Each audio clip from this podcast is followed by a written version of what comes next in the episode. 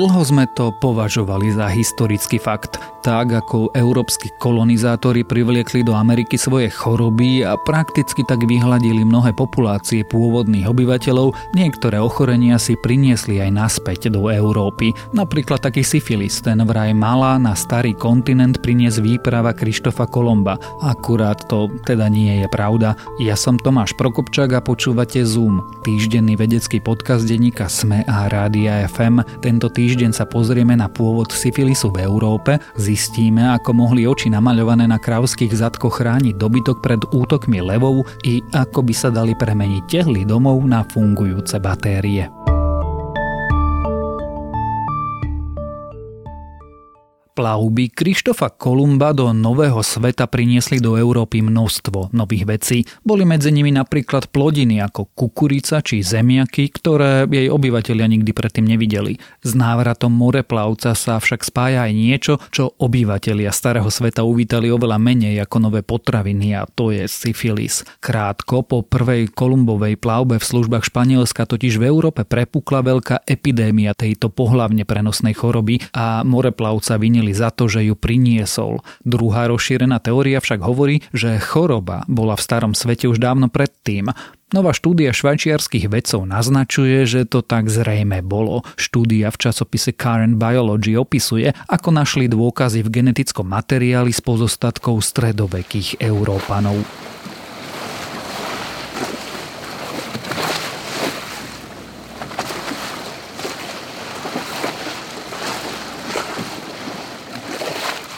Prvé prepuknutie choroby zaznamenali v roku 1495 medzi francúzskými vojakmi, ktorí obliehali taliansky Nápol. Tí sa zrejme nakazili od španielských žoldnierov, ktorí sa obliehania mesta zúčastnili. Krajiny sa vzájomne zrozširovane obviňovali, názvy choroby sa prispôsobovali, raz to bola francúzska choroba, inokedy nápolska, potom zas španielska. Pomenovanie syfilisa ustalilo až v 16. storočí. Dnes vieme, že ochorenie spôsobilo spôsobuje poddruh baktérií Treponema pallidum, no napriek všetkému známemu o syfilise nám uniká, odkiaľ vzýšiel pôvodca. Nová štúdia naznačuje, že v Európe bola baktéria prítomná ešte predtým, než Kolumbus vyplával do Nového sveta. Autori preskúmali 9 kostier, ktoré našli v archeologických vykopávkach v Holandsku, Estónsku a Fínsku. Predpokladá sa, že títo ľudia mali syfilis. Nájsť jeho stopy však býva veľmi ťažké, pretože baktéria sa rozklada veľmi rýchlo a ostáva po nej málo materiálu, no vedci mali šťastie, stopy po DNA baktérií sa zachovali. Viacerými datovacími metódami zistili, že genóm pochádza z obdobia od začiatku 15. storočia až 18. storočia. Spodná hranica teda spada do obdobia pred kolumbovskými plavbami. Analýza ale odhalila ešte dve ďalšie zistenia. U jedného človeka našli stopy po frambézii, prenosnom kožnom ochorení. Spôsobuje ho iný podruh baktérie palidum, pričom v súčasnosti sa vyskytuje iba v tropických krajinách. Tento nález datovali rovnako ako stopy po syfilise. Kostra z Holandska zas ukrývala doteraz neznámy poddruh, ktorý sa vyvinul paralelne s baktériami spôsobujúcimi syfilis a frambéziu, no dnes sa už nevyskytuje. V súčasnosti sa každý rok nakazie syfilisom a podobnými ochoreniami milióny ľudí. Vedomosti o ich pôvode a vývine by mohli výskumníkom pomôcť pri efektívnejšej liečbe či pri prevencii.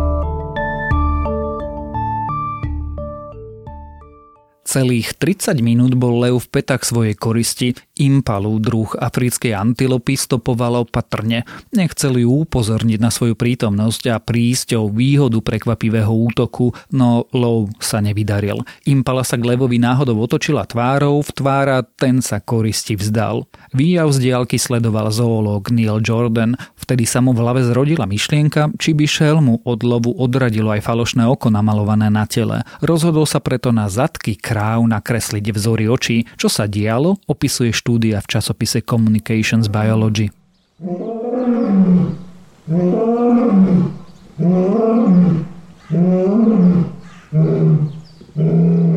Medzi živočíchmi sú vzory podobné očiam na niektorej časti tela bežné. Majú ich niektoré jašterice, ryby, vtáky či motýle a mole. Účel vzoru nie je celkom objasnený, no zdá sa, že napríklad motýle chráni pred predátormi. Pávom oka zrejme pomáhajú pri lákaní samičiek. U cicavcov ešte nikto nepozoroval vzory očí, ktoré by im poskytovali nejakú výhodu. Zoolog Jordan sa rozhodol svoju hypotézu o tom, že vzor odradí útočníka otestovať pred 4 rokmi v delte rieky Okavango v africkej Botsvane. V krajine dochádza často ku konfliktu medzi ľuďmi a zvieratami hlavne na farmách v blízkosti chránenej oblasti v delte.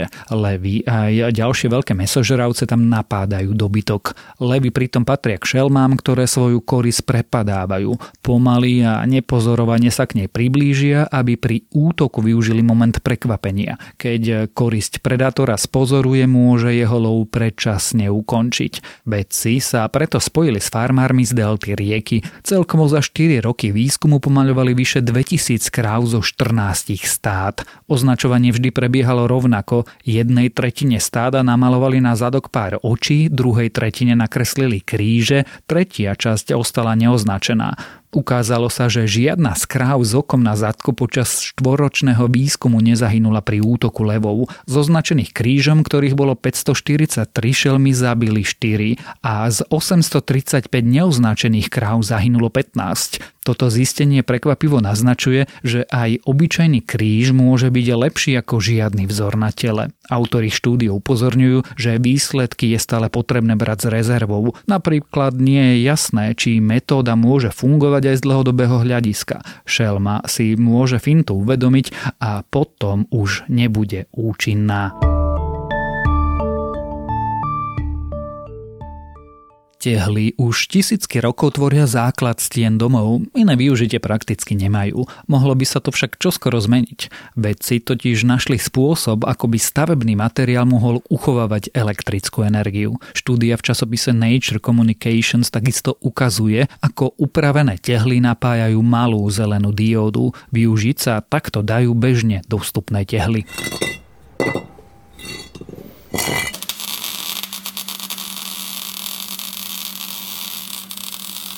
Nová technológia premienia pálené tehly na superkondenzátor. Tento typ akumulátora dokáže veľmi rýchlo zhromaždiť aj odovzdať veľké množstvo elektrickej energie. Oproti batériám zvládne superkondenzátor mnohonásobne viac nabíjacích cyklov bez toho, aby strátil čosi zo svojej kapacity.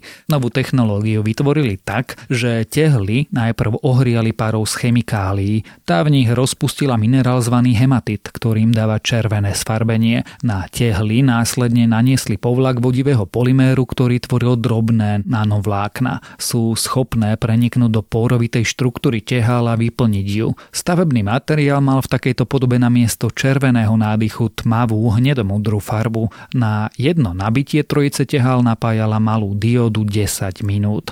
Vedci veria, že technológia sa dá ešte zlepšiť. Už počas testov ju natreli izolačným povlakom, ktorý tehlám umožnil fungovať aj pod vodou. Takisto je možné zvýšiť kapacitu takto upraveného stavebného materiálu napríklad pridaním oxidov kovov. Otázkou zostáva, či po úprave tehlám zostáva ich pevnosť. Vedci túto vlastnosť v štúdii neskúmali, skôr navrhujú, že by mohli slúžiť ako dekorácia, ktorá by mohla byť napojená napríklad na solárne panely a fungovať fungovať napríklad ako zdroj energie na núdzové osvetlenie v budovách.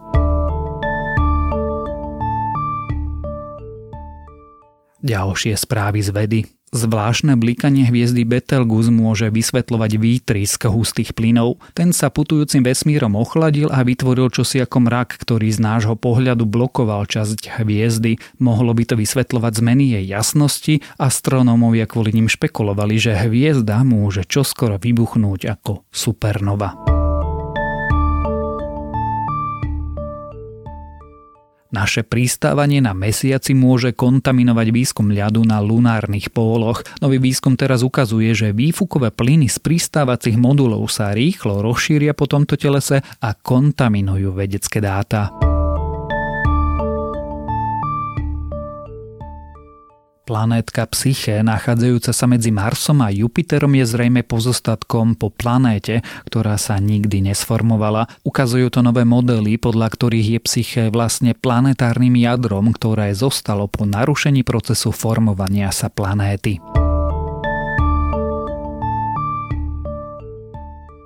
Odolnosť voči našim antibiotikám nespôsobuje len ich nadužívanie. Nový výskum naznačuje, že rezistenciu zapričinuje aj znečistenie. Nová analýza ukázala koreláciu medzi odolnosťou mikrobov na antibiotika a kontamináciou životného prostredia ťažkými kovmi. A ak vás tieto správy zaujali, viac podobných nájdete na webe tech.sme.sk.